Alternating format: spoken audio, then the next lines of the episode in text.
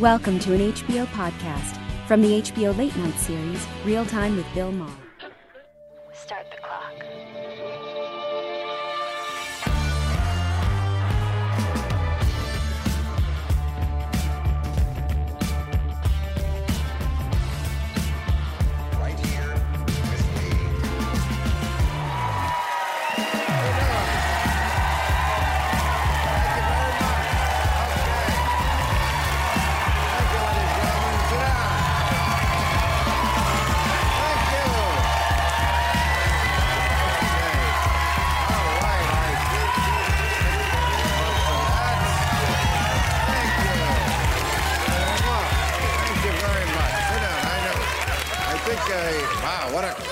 Happy crowd. It's, these people are crazy. Now, I, I, I think I know why you're happy. Because if Los Angeles gets nuked, we don't have to host the Olympics. Traffic will be easy. No. no, are you nervous? People are nervous. People are nervous everywhere, not just here. Bill Cosby today sedated himself. People are. I mean, honestly, between the nasty tweets and the threatening statements and the escalating rhetoric, I mean, tensions are spinning out of control. And that's just between Trump and Mitch McConnell. I, but here's a little perspective. Now, uh, the nuclear age began, uh, I think this week, it was August, right around this time in 1945. What do you think I was going to say? Uh, when we dropped two bombs called Fat Man and Little Boy. And this week, it came full circle with a different Fat Man and Little Boy.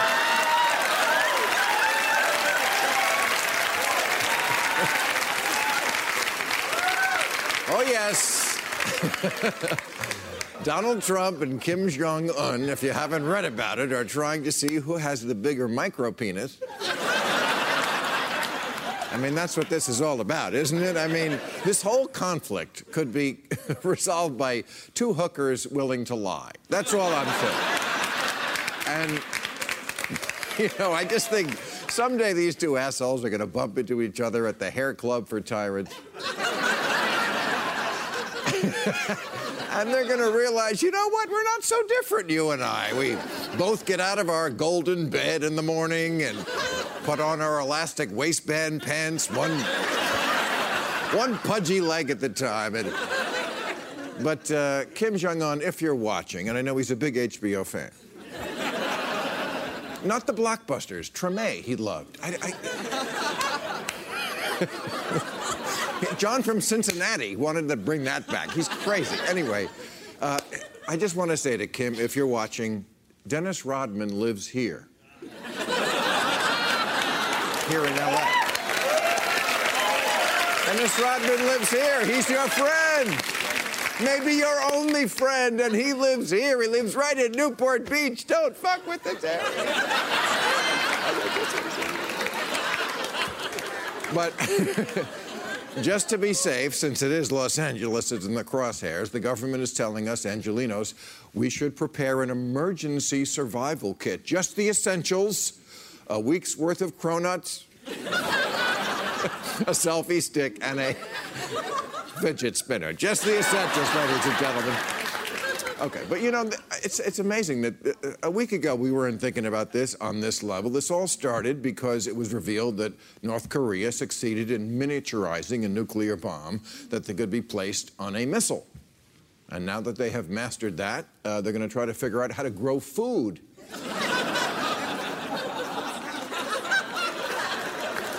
So, you know, once that news got out, Trump responded in his usual thoughtful, poisy way.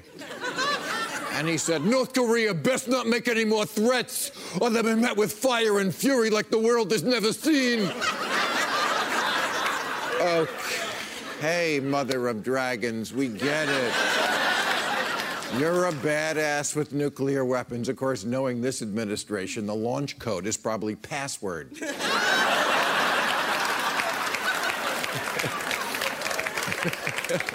also, they've changed the hats. It says uh, "Make America Glow Again." That was worrisome to me. But wow, she says.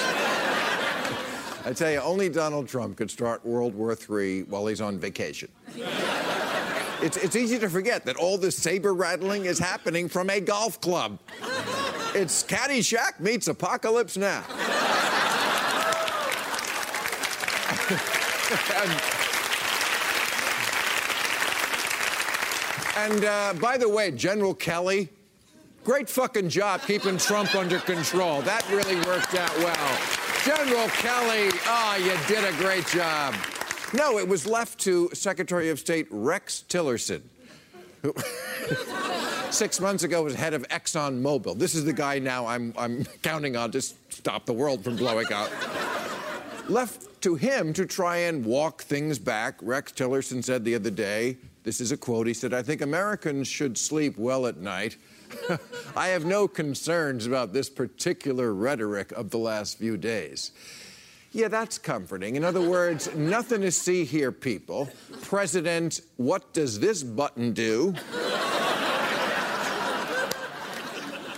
was just talking out his ass again. I mean, how close does this toddler have to get to the stove before the parents, the Republican Party, pick him up?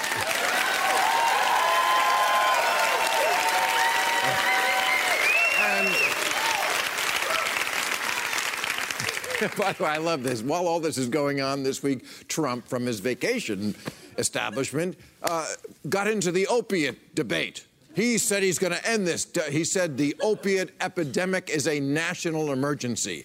And the opiate epidemic said, right back at you, big guy. All right, we got a great show. Fareed Zakaria, Jon Meacham, and are here. And a little early speaking with the Big Bang Theory's incredibly talented Jim Parsons. But First up, he's a neuroscientist, author, and atheist whose new book is Science and the Soul Selected Writings of a Passionate Rationalist. I am proud to call him my friend, Richard Dawkins. Hey,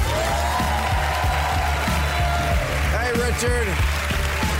How are you, Professor? Great to see you. Oh, of course. All right, first of all, I have to tell you, I love the title of this book, Science and the Soul, because, you know, it makes you go, what? Well, that's the point. Yes. Yeah, that's the point. Yeah. So tell us what you, why you put soul in a book uh, from such a famous rationalist and scientist. Well, obviously, I don't mean soul in the sense of immortal soul. Soul. Well, we're Americans. Nothing's yeah. obvious. soul is the is the catch in the throat when you look up at the Milky Way. It's the yeah. it's the swelling in the chest that you get when you listen to a Schubert quartet or read a Shakespeare sonnet. I'm fed up with religion hijacking the soul in this sense. Yeah. They sometimes say to me, You're an atheist. How can you appreciate Beethoven? As though it has anything to do with it. really? That's what people I've had that, yes. That's ridiculous. Well, I know people say to me all the time, Why can't we reconcile science and faith? And uh, you know, we went through this with George Bush when he said we should teach evolution as well as creationism side yes. by side. But teach you, the controversy. Yeah, you, right. That's what they call it. You, you really can't have have it both ways, can you? Faith is the very opposite of science. Faith is belief in something without evidence. Right. Science in, insists all the time on evidence. It's based upon evidence, logical reasoning from evidence. Faith and science are completely incompatible. You, you think that would be non controversial, but uh, I, I know throughout history you have people who don't care for science, don't believe in science, have no use for it. It seems like nowadays it's seen as something that is actually threatening. People are, are literally hostile to it. Well, very much so, and, and you see this in the climate change uh, debate, sure. for example, yeah. and you see various. Trump is very Catholic churchy. various um, intellectuals who are more or less anti-science and, and extolling the virtues of personal opinion, subjective opinion, as opposed to objective truth, and that's been giving, being given a sort of stamp of, of approval by some academic disciplines. Yeah, I, I, know you are fighting this with something, I think it's called the Teacher Institute for Evolutionary Science. Yes. You, you actually are teaching people how to go into schools and teach evolutionary Well, that's right. Uh, um, it's, it's run by a marvelous woman called Bertha Vasquez in, in Florida, who is a teacher. And the, the, the rationale is that middle school teachers uh, have to teach science, and they can teach other parts of science. But when it comes to evolution, they meet hostility from parents, from children, and so they don't dare do it. And so they need to be taught how to teach evolution. So, what Bertha does is to run workshops for middle school teachers and prime them, arm them with how to teach evolution, how to answer the various ridiculous objections that they're going to meet, for example. But when you meet ridiculous objections, they come from ridiculous people. And I know. I, I, and I don't, I, have never seen a case where logic swayed them. No, but um, these, these, these. There's that. I want, I once got into trouble, and indeed I was sued for $51 million for saying that people who don't believe in evolution are either ignorant, stupid, or insane. Now, that was taken as an insult, but actually, of course, it's a simple statement of fact. it, it, really, it really is. Uh, because by far the most important member of that little trilogy is ignorant. Right. We're all ignorant of something. We're all ignorant of. We're all ignorant of most things. We're all ignorant of most things. I'm certainly ignorant of baseball. Uh, and it's something that I would like to remedy, and, right. and somebody can tell me about it. I could. So, uh, these Let's people... start with the infield fly rule. okay. uh, okay, so uh, another one of your projects, I know you rescue bloggers, secular bloggers. This is mostly Yes, this Islamic is something countries. done by the Center for Inquiry, which is the, the organization sure. that my foundation has just merged with. It's called Secular Rescue, and uh, there are a number of people in mostly Islamic countries who are in danger of their lives because they are blogging secularism, free thinking, atheism. Bangladesh, Pakistan, places like that. And what the Secular Rescue Program does is we don't actually do a Scarlet Pimpernel. We don't go rushing in with sort of chariots and seize them. Um, but we do provide money and we do provide documents and find them places to go in Europe or America.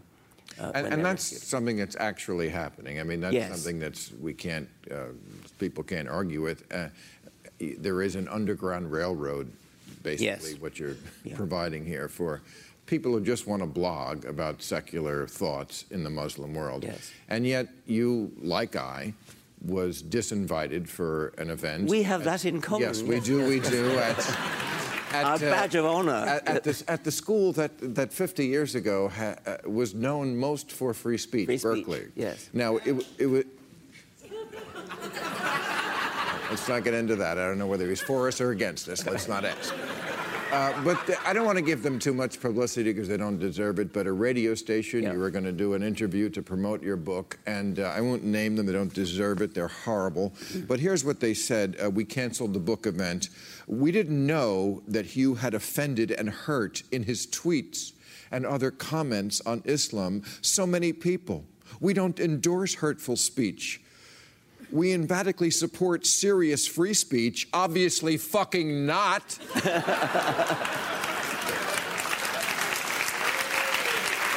but we do not support abusive speech. They don't know what the word abusive means. No. And obviously, they don't understand the concept that sometimes the truth hurts.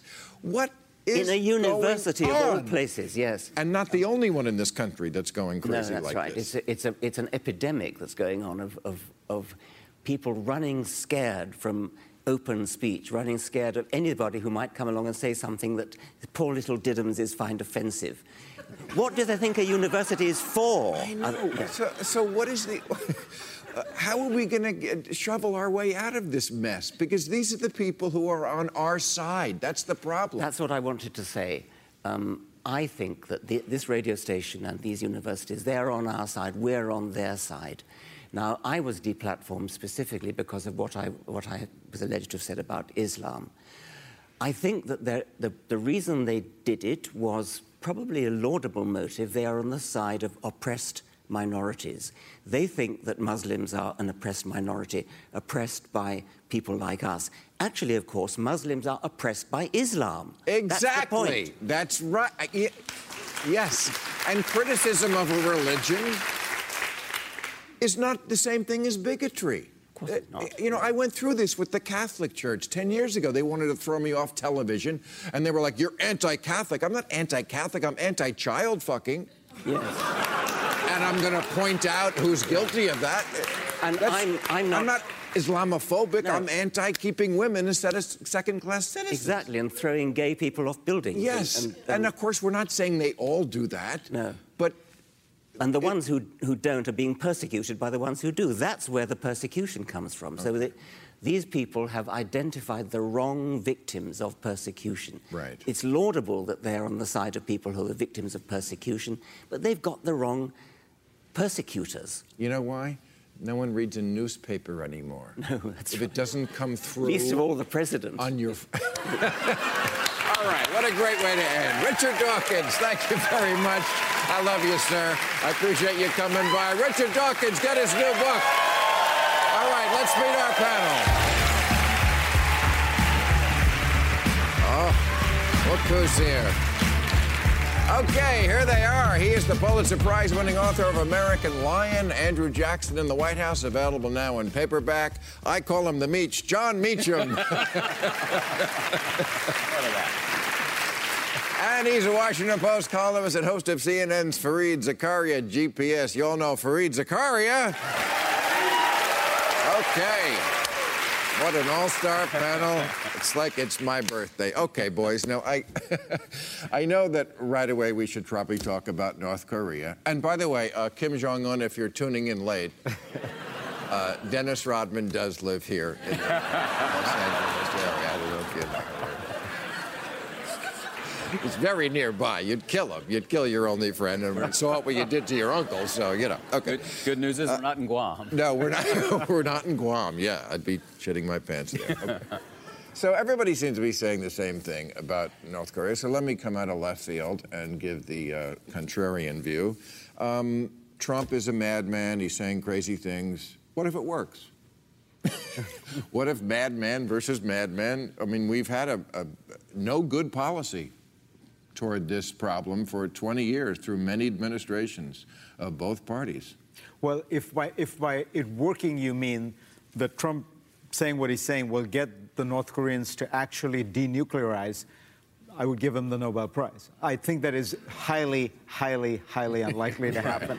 I think that the North Koreans, look, if you look at it from North Korea's point of view, they feel totally embattled. They feel surrounded by, by uh, you know, enemies or friends that don't care much for them. The, the, the most powerful country in Sounds the like world. sounds like Trump voters. the, the most powerful country in the world, the United States, has constantly said it wants to, you know, change the regime and, and in some way or the other destroy the country.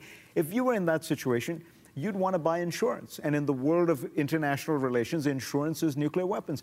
So Trump, by being more bellicose, by threatening more, is actually, to my mind, making them stick even more closely to these nuclear weapons. Why are they going to give them up when, you know, he's making it clear, look, we're going to attack you. And what they keep saying is, well, guess what? We've got nukes. And, you, you know, you don't tend to attack people with nukes. He's incentivizing their hawkishness because why does someone want nuclear weapons? They want to be members of a club that only has nine members. From 1945 to today, so for 70 something years, we've basically averaged one country every eight years joins the club. Right? There are only nine United States, Great Britain, Israel, China, Pakistan. I'm going to miss a couple. Israel. Uh, and uh, what we're really looking at here is the elemental, primal drive of a regime to have the same amount of respect on the world stage as those other, other nine powers. And so when you bait them, and that was baiting. I think he thought he was being Churchill, and, but he sounded a little bit more like us. He doesn't actually know who I, that I think he thought he was being Jean Claude Van Damme. Right. Well, there you go. Look, and the chances, uh, and, and here's, here's, the, here's the danger, it seems to me. John is exactly right. The, the, I don't know which is worse. Either he's bluffing or he's not. The chances are he's Does he bluffing. know? Right. His, his, his, his whole life, he's Yes, made he's- empty threats, absolutely. right? I mean, it's like I, forget I, it next week. I agree. Exactly. You know, and, and in a way, he really thinks that you know, nobody will remember. I said, I, I'm going to tell you this amazing stuff about Obama's birth certificate. right. Nothing. I'm going to recognize Taiwan. Nothing. I'm going to get Mexico to pay the, for the wall. Nothing. And he just moves on. But this is Okay. different. But the danger is, what if he's not bluffing? And what if, you know, one of the things I worry about is we know all he does is watch cable news. What if he's watching us and he says, I'm going to show Bill Maher and Fareed Zakaria, and I'm going to go to war? It's like I want to say, Mr. President, if you're watching, lay off. You know what? Pay no attention. I, would be happy to be humiliated. Just don't start a nuclear war to prove me wrong. The Dennis- PGA tournament. That's well, or you could just say the PGA tournaments on the Golf Channel. It's really good, sir. Uh, Okay, so I must tell you, my bigger fear. Uh, I am afraid of North Korea attacking us. Besides My Armageddon, my- right. My bigger fear is we're becoming North Korea. Can I give you a few examples from Sure. this week? Okay, Jeff Sessions, under attack, uh, rose strongly to have a press conference this week about leaks, Right. media leaks, which no one cares about. It was a press conference for one person, Right. Donald Trump. When when state government is functioning that way, when you're doing a, a press conference to be seen by just the dear leader, okay. Uh, we found out from Vice News this week that Trump gets a flattery folder twice a day. Yeah. Did you saw the, uh, Yeah. at, at 9:30 in the morning and then at 4:30 in the afternoon? It's like a Snickers for the ego. he gets he, Right. He foregoes the, the, the daily intelligence briefing, which he barely gets, but he gets the daily flattery report. It's like something out of The Lion King. Right. Some, it's just it just has like good clippings, sometimes just pictures of him looking strong. Okay. Did you see Putin one-upped him with the with the picture of Well- Putin bare-chested Oh, fishing? is- I got that coming like, later okay. in the show. Yes. I- It is. It is. It is government by Instagram and how many likes you get.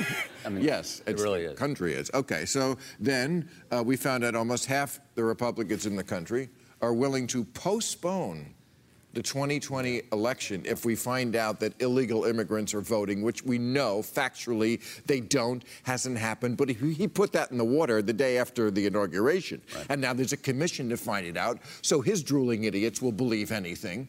So, okay, we're talking about canceling elections. Uh, we found out last week the voting machines can be hacked in less than an hour. Right. Uh, he thanked Putin. Our president thanked Putin for, for expelling 750 American diplomats from Russia. And the coup de grace, I thought, Fox News op ed by Chris Stirewalt, not familiar with him, but I don't watch Fox News. Would you even care if he was guilty? There it is. That's the headline. He says the stock market's up, unemployment's down, the economy seems to be picking up steam, streets are safe, nation is mostly secure. Does it matter whether or not the president is a crook? So we started with we had no contact with the Russians. Then we went to oh, okay, but no collusion. Then okay, collusion, but collusion isn't a crime. Now we've come all the way to is it such a crime to commit a crime? Right. Right. You know, the, the, the, This is what I worry about. Yeah. What I have called the slow moving coup. Yeah. And the thing about postponing the election is, at the risk of self parody, one of the greatest moments in American history, I think, is the fact that we had an election in 1864 with half the country Sure. in an armed state of treasonous rebellion. And people said to Lincoln, you shouldn't do it. And he said, if we, post, if we cancel or even postpone a free election, then those in rebellion will have already won. And we therefore had at what Shelby Foote called the crossroads of our being, the great existential moment of, of American life, which I think we're living in another existential moment for all the reasons, the catalog of horrors, uh, the basket of deplorables. Uh, And that was just this week. that, yeah, oh no, that, that was Thursday, baby. Yeah. Um, you know, shit, baby, you know, one of the one of the great tells about Trump, you said, "Well, we remember it next week." Whenever he says next week, you know he's making it up, because he'll say, "I to have more on that next week." well, The longest weeks in cosmic history. You know, the, the thing that worries me is, as, as part of this, is the, the, the polarization is now of a different kind. So we, we did the special on Trump, why Trump won. Right, yeah. And what we found was that the, the voters, the Trump voters, why were they sticking with him? You'd say, well, he's not particularly conservative on a lot of issues. It didn't matter. Ideology was irrelevant. He hasn't got anything done. It didn't matter. Competence wasn't important. It was essentially a kind of tribal identification that said, we so hate these, you know, urban, overeducated elites that, Us. that tell us, yeah, exactly, us, that tell us, you know, that, You exactly, assholes. exactly, exactly. That's who gets- And, and exactly. Just that.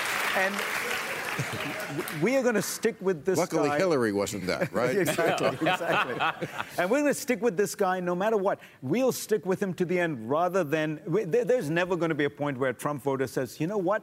The New York Times' version of Donald Trump was right, and I was wrong. That ain't going to happen. Well, speaking of New York Times, here's Ross Douthat this week. He was talking about our recent history, and he said, other than when Obama was on the ballot, because Obama was an exceptional politician, he said, a party that's terrible at governing, I'm guessing he means the Republicans, can still win elections if the other party is worse at politics. And I feel like that's the problem we're in. The Democrats are horrible at politics. And the ideal, the ideal of the American experiment was that these would not be separate states. They would be s- different realms with a very porous border. Good politics is often good governing, and vice versa. And we have, it really in the last 50 years, I'd say, certainly since the end of the Roosevelt era, we have managed to break these apart into where campaigning and the permanent campaign is a perpetual game of now cable news paintball. It's just whatever you just whatever it is, Right. you shoot them and you hope you hit them. Right. And it, it is it is dis, it is dissociated from the actual work of governance. Great politicians govern well. Ronald Reagan, you can disagree all day long Right. with what he did, but he understood that there was a connection between what he said and what he had to do to govern. He understood there was a connection between his life experience, which was being a labor negotiator out here, and being president. And so uh, with Trump, it's about entertainment.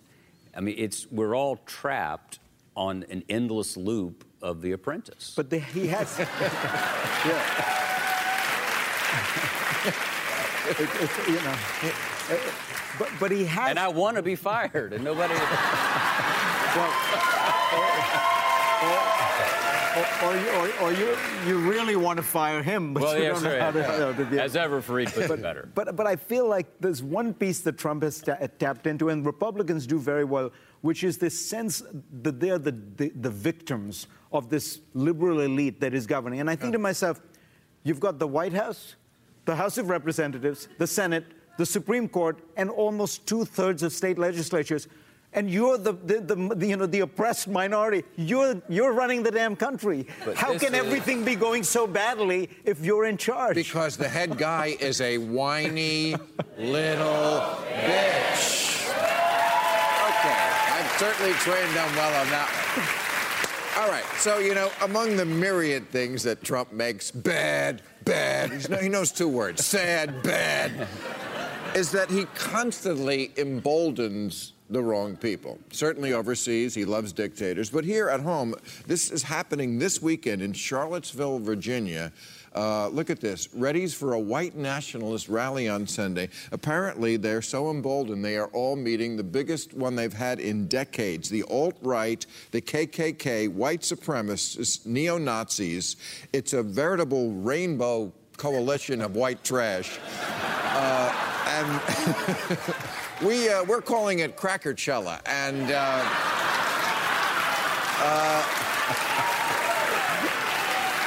They've got some great stuff lined up. They've got seminars. Would you like to hear some of the bands that are playing at Krakatoa? Okay. Uh, even Whiter Snake is playing there. The, the Talking Hoods are, are terrific. Uh, MC Himmler is on the bill. Uh, Mike and the Eugenics. Uh, Men Not at Work are there. Uh, uh, Blondie is playing there. Oh, wait, that's Milo. Uh, Earth, Wind, and Fuhrer are. and of course, Ted Nugent. And. Um,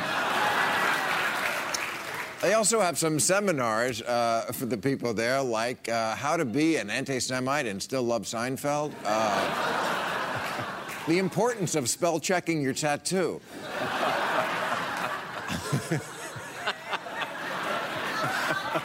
Plastic surgery for supremacists. How to be genetically superior when genetics let you down.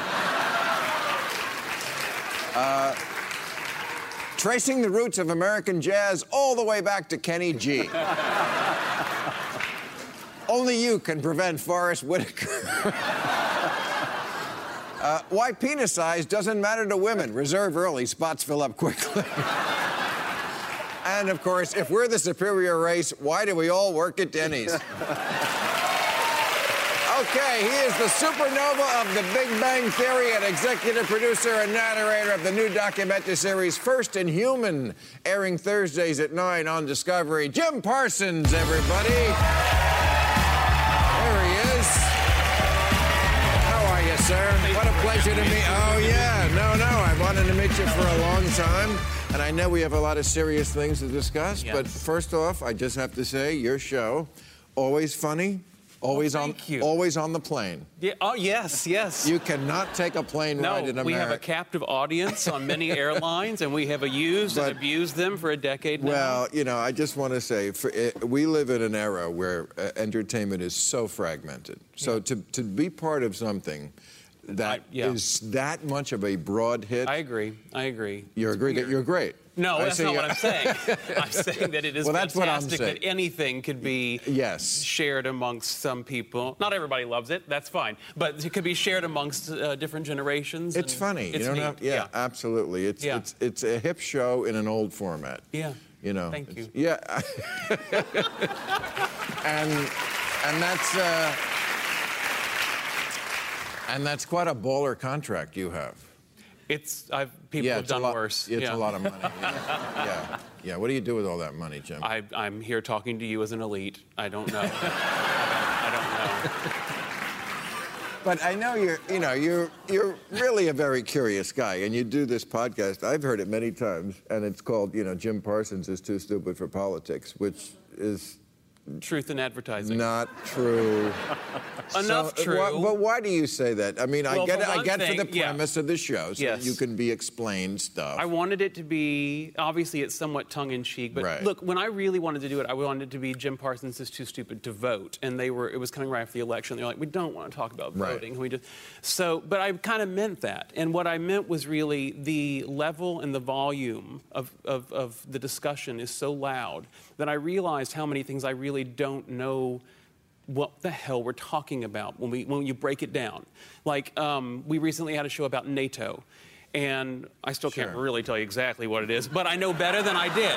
And I thought it was a good example of something that you hear about, and you're like, oh, your whole life you grew up with something like NATO, NATO. And then you're like, wait a minute, what is that? But Why that- do we care? That's the fault of the educational system. I And- and agree know with what? you. I agree that And you are not even a and- millennial, right? You're. Oh my, I'm nearly as old as you, Bill. I'm sorry. I, Finish your thought. I thought it was a way to connect. I didn't realize No, how no, no. horrible Keep it going sound. with this. No, I No, just, no. I feel. I mean, I wish we're- that were We're true, but- Xers, right? Or, No, yeah, yeah, that's right. yeah, that's right. Xers. No, no, you are Generation X. I was just reading there's an article about him in Vanity Fair this week. It's pretty interesting about how they're they're saying that the, the, the last generation with a even a toehold back to reality. Really? Yes, but look, Oy. even when I went to high school, the rot had already set in. Yeah. They- like in history, they were teaching mini courses. They weren't teaching, you will pre- preach it, they were not teaching like this happened and this happened and this happened. Yeah. That's called history. Yeah. If they did that, you'd know what the fuck NATO was. Yeah, you're absolutely right. You know, you but got to you even know teach things that as first. basic as how people get elected and what it means to be on a school board and what it means to grow up from that and go to the city council and the what the hell ever. Right. See exactly. Um, but you know, Do you remember this moment where Trump, uh, when after the House of Representatives passed the health care bill, Trump held this big celebration in the Rose Garden, Yeah. and I think he thought the bill had passed. I think he didn't, he didn't know it has to go to the Senate. he, he, he thinks uh, What do you- Executive orders. Executive orders. Executive orders Yeah. are Law. laws. Yeah. And he, He- signs them on those Trump Tower Cafe menus. Yeah.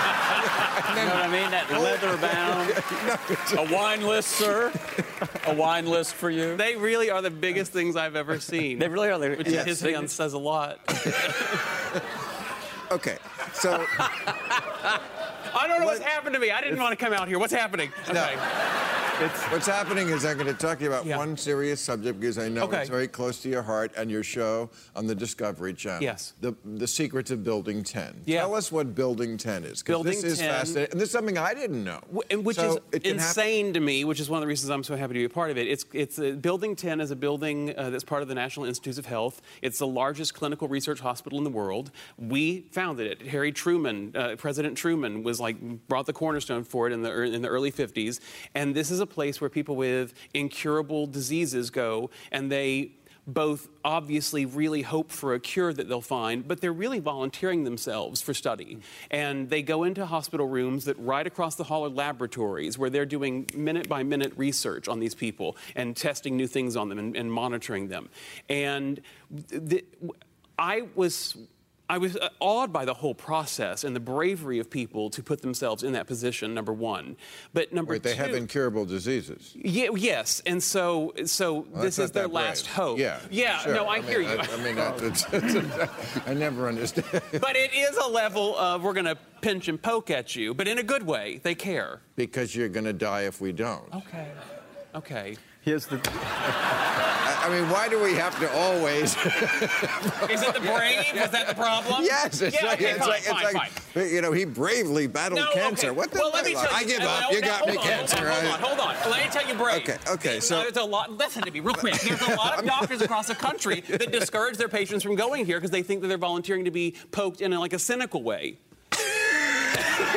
cynical way. All right, let me Oh, bring it. I- Let me that's bring, not right. Can but, you help? But, if- but if Let they're doing, us- You're a doctor. Let me- but let if me- they're doing it ironically, that's wrong. I don't like being here. I've decided. But you know, I'm not watching anymore. No, no, no, no. let me Off the DVR. No, no. Let me- No, I'll be a- back. no, let, let me bring, let me bring us to let me bring us together with Donald Trump. Yeah. The National Institute for Health Yes. is really one of the, the incredible jewels of the American system. I mean, it's amazing what we've Absolutely. done.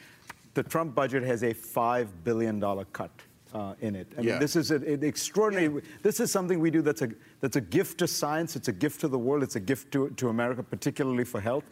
But I mean, that's huge. Uh, I mean, the thing goes from 31 billion to 26 billion dollars. It's the largest cut. They would. I mean, they would be decimated. We by it. spent more on golf carts for him this week. Right. that costs a lot to protect the golfing he does. It's true. Okay. So um, let me ask about your. You're uh, uh, an American, right? Very much so. Okay.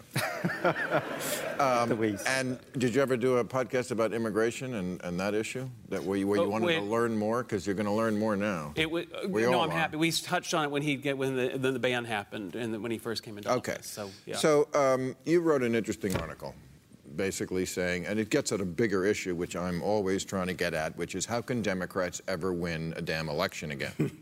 and you talk about immigration, and you say there's a perfect example of an issue. Uh, I think from 2012 to 2016 had the most flip, right?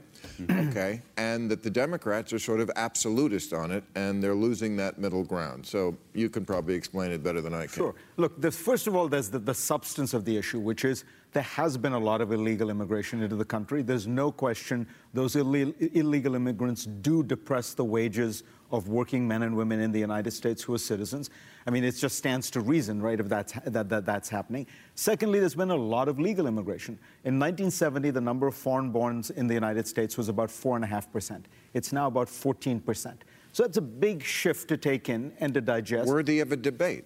Uh, worthy of a debate and worthy of talking about well how would you uh, assimilate better what are the issues democrats i think eh, partly because they decided that they were going to chase this idea of the kind of the great hispanic majority that, that is uh, that's emerging decided to become completely absolutist on it. And i think they're missing the point there are a lot of americans who are who are ready to listen to the democrats on the economic message. The- all the, the data shows this. But they think the democrats don't get them on some of these cultural issues.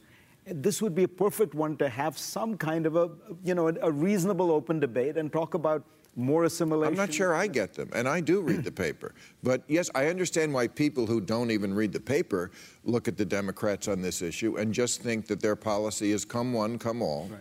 that they live in this cult of celebrating diversity. And also, they think that, you know, oh, the more Latinos who come here and they vote illegally, Right. because they, you know, 'cause Yeah. they don't Right. check that out. We're going to postpone that Right. because of all uh, that. They're going to be at the Incurables Hospital. but the, uh, but the, it also plays into a perennial tendency. Uh, You can pick and choose founders' quotes for these things, but even Alexander Hamilton, who sing, apparently sang this at the Constitutional Committee, um, said that you have to be careful about immigrants who might not adapt to the national spirit. Uh, you had moments after Which the, we call values now. well, the, and the revolutions of 1848, which I know you want to talk about at length. I do. Um, uh, there was a, a crackdown. Uh, there, after the Bolshevik Rev- Revolution, there was a crackdown. Uh, we have just been ambivalent about the numbers of folks that we've wanted to, to allow in at, at, at different times. And so it's, it's not racist to debate immigration. And unfortunately, because I think the rhetoric on the Republican side has gone so far, it feels that way. Yeah, I think that's right. I think Okay. And you also quote this guy, Samuel Huntington, in the article, uh, who says, yeah, that's a great quote, isn't it? Would America be America if it wasn't founded by British Protestants, if it was founded by the French, the Spanish, or the Portuguese? He says if, if, it, if, if America were for, uh, founded not by British dissenting Protestants, but by French Catholics or, or Spanish Catholics or Portuguese Catholics, would it be America? He says no, it would be Quebec or Mexico or Brazil. Right? That, that, that it's not just the ideas, there is a kind of culture that binds us together. And it's important to try to ask how do we make sure immigrants buy into So, that culture? so if we ask questions about Muslim immigration, it, it- we would like it to be people like Dr. Dawkins and myself, not to just looked upon as, well, there has to be a racist reason for that. It's not a, first of all, it's not a race, it's a religion. Uh, but we're talking about those Well, shared think- values. Right. I think anyone coming in, you'd want to say, how do you make sure that they, and part of what has happened is on the left, there's been a kind of multiculturalism that says everything is equal, all, all these other cultures are equal. And look, I can say as an immigrant, if I wanted to, to maintain Indian culture, I could have stayed in India. Right? I, the reason Right. I came to America was because I admired American culture. Right. Right. And a, I used, that's right. the first things I said on my old show is if you're going to come to the melting pot, melt a little. Yeah. you gotta melt a little. You That- know? that is more You eloquent- can't- that is more Yeah, eloquent than you can't take a driver's license photo father. in a burqa. We have to see your face. I feel that way about I feel that way about leaving Tennessee.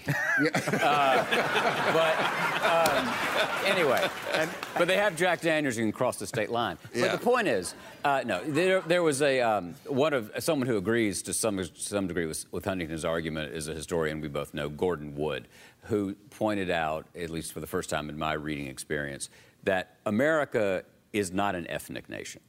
It's not a religious nation. It's not a tribal nation. It is devoted to an idea. And an idea that was best articulated in one of the most important sentences ever written in the English language by a man who lived in Charlottesville, Virginia, where that awful rally is taking place that all men are created equal. He did not, Jefferson did not include everyone in that sentence. But the story of America is the expansion of that sentence, hmm. the ever unfolding, however slow, however tragic, inclusion of meaning. And that's the American story. We, we actually have made progress. A lot of other nations have not. And the other problem about immigration, interesting thing about immigration is people aren't trying to leave for God's sake, they're trying to come in. And so we have to be doing something right. Right. Okay. Um, I have one more question before we run out of time, which is uh, some Democrats now are saying that the Russia story does not test well for them. no, I'm not kidding. I know. Uh, Gavin Newsom is here next week. I'm a big fan of his, but he's one of the people who said it, and I want to argue with him about it. Because this, to me, is the problem Democrats have, to get to your larger issue about Democrats. They chase polls. Republicans don't do that. Republicans change polls. They're never intimidated by them. Russia doesn't test well, make it test well. Because it's not over. It's an ongoing story. I don't even know why we need Bob Mueller. Don Jr. took a meeting after he got a, a memo, a, an email from the Russians saying, We got dirt. Let's work together on this election. Yeah. I don't, you know, the Democrats act like unless it would hold up in a court of law, you can't. And the Republicans like, fuck that. This is the court of public opinion. How about Don Jr. is a traitor already? You know, they sent him this email. Look at me getting all excited. I'm glad. That's really inspiring. But they, they sent him this email, if you don't remember, that said, We have dirt on Hillary Clinton. And he sent back, I love it. Right. That's the crime already. If you sent me an email that said, I have child porn, and I wrote back, I love it. I'd love to see what you have. That's already the. And, and his and his Keep, keep me. I don't think Hold you my need hands, control. Jim. No, I think you're going to be fine. Are you gonna keep work through this? I like the pounding. That's good. And the defense is, it turned out they had nothing. So, in other words, the, the, the defense, as so often in the Trump administration, it was total incompetence. We couldn't even manage Okay, the yeah. collusion, right? Oh, Don It's like it turned out there was I- nothing. We could, I'll- you know, you know. I'll don't know who was in my It'd be office. like the guy coming to you and you saying, "Ah, I didn't like this, this, this, I'll this bet you. I'll bet you a bottle of Jack Daniels before it's all over. Donald Trump says it was a great. It was the greatest meeting ever. Only we could have done this meeting. But I mean, isn't it amazing the Democrats cannot keep a real scandal going? When we heard about Benghazi for four Yeah. years, that. I'm sorry. No, no, I'm here. preach, Bill, preach. I heard you say. Amen, brother. That was your amen behind it. Amen, Bill. Amen, Amen. Corner. No, it's true though. We've been through. All we do is investigations. All we've talked about for the past three presidents is, was- is investigations, and suddenly it's like this is a waste of time. This Yeah. is- I mean, But what? you know why this? I think I, I think I know why this. I think I have a theory about why this is. I think the Democrats do have a long historical memory, which is not always a great thing. Um, and I think they remember McCarthy, and I think that McCarthy, not Charlie, although that's what Trump would think, uh, is. No, he think Jenny. Well, exactly. But we're living in a Roy Cohn era, right? McCarthy's lawyer, we don't even have to make this up. Joe McCarthy's lawyer was Donald Trump's lawyer. It's not even a jump over a dot. And mentor. It's and, and mentor who was the master of inventing a headline and saying we're chasing a witness Right. may never find that witness, you know. But they just, of keeping it was it was a tabloid sensibility, and I think that for a long time, say if you agree with this, Democrats have been eh, worried about investigative stories because they think of it as a McCarthyite undertaking. What they have not learned is that guess what, Watergate all turned out to be true. Yeah. Right. And so th- I think they jump over Watergate in not- a way that's not helpful. You're not crying wolf if there's a wolf. Exactly. Got to go to new rules. I wish we could stay all night. You boys are a lot of fun, but new rules, everybody.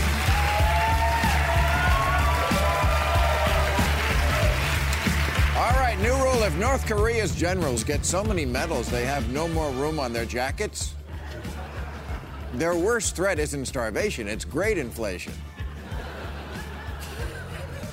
Guys, you had one war 65 years ago and it was a tie. You don't look like a noble warrior, you look like a gay elevator. Could someone press eight for me? Thank you. New rule restaurants must tell me how giving me this when I ask for pepper is any better than just saying fuck off. Even packages of airline pretzels are like, really?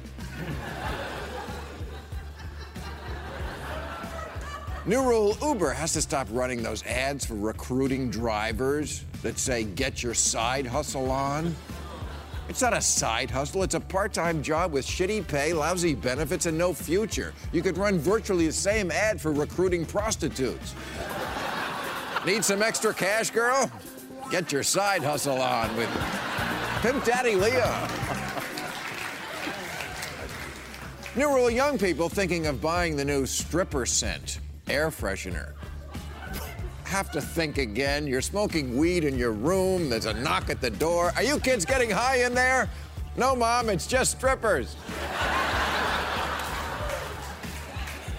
New rule Vladimir Putin has to admit he doctored he doctored this vacation photo, and not just to make your stomach look tighter, Vlad. You airbrushed out whole parts of the original.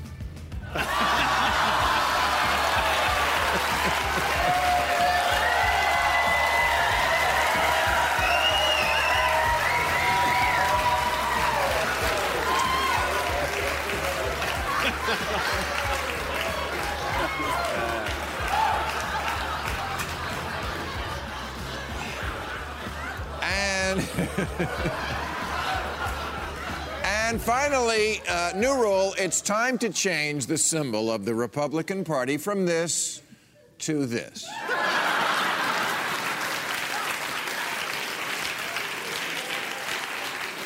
because that's all they are now trolls.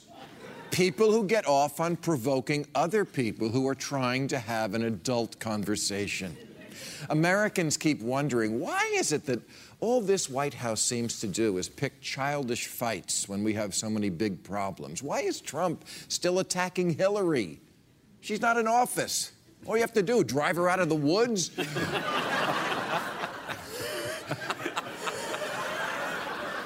Republicans had seven years to come up with a health care plan. Why don't they have one? Oh, snowflakes. Trolls don't have health care plans. They write lazy little moochers want health care, try getting a job. That is their health care plan because they're not well. If the other side is shedding liberal tears, it doesn't matter if you crash the health insurance market, or the prisons overflow, or Putin takes Italy. Look at all those snowflakes whining. We did that. That's why Trump made Scott Pruitt the EPA's biggest critic, head of the EPA. Republicans used to be against lead in the drinking water. Now they're happy to poison their children if it'll make Al Gore sad. Why does Trump love coal? Same reason there are people out there now intentionally modifying their trucks to produce more air pollution. Republicans aren't an opposition party now. They're the Democrats' crazy ex girlfriend.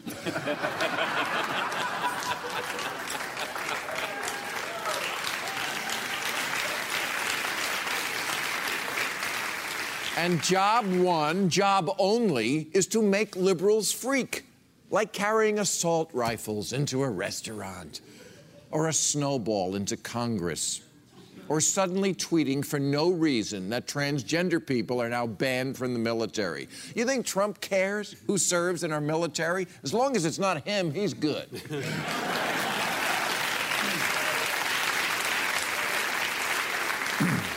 People say, why does Trump tweet so much? Those tweets are a distraction. No, the tweets are the whole point. Governing is the distraction. You remember this picture? Trump, right after he fired Comey, welcoming the Russian spy master into the Oval Office to give our intel to him, a move that left most people stunned, but not his people. Their reaction wasn't, OMG, what a traitor. It was, LOL, what a troll. puppet? You're the puppet. Anytime you see that shit eating grin, you know it's troll time. Here it is again a couple of months ago when Trump invited to the White House the axis of stupid. Kid Rock, Ted Nugent, and Sarah Palin, the Daenerys Stormborn of the House of Pancakes. And Sarah Palin perfectly defined her party's transformation that day when she said of liberals, It's really funny to me to see their splody heads keep sploding. Ha ha ha, Sarah, sploding just like your meth lab.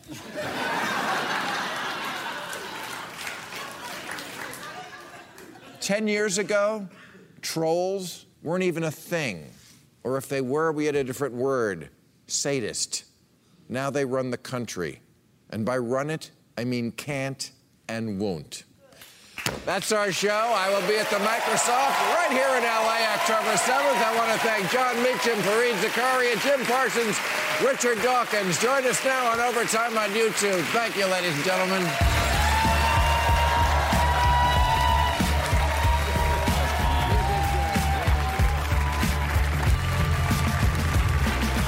Catch all new episodes of Real Time with Bill Maher every Friday night at 10, or watch him anytime on HBO On Demand. For more information, log on to HBO.com.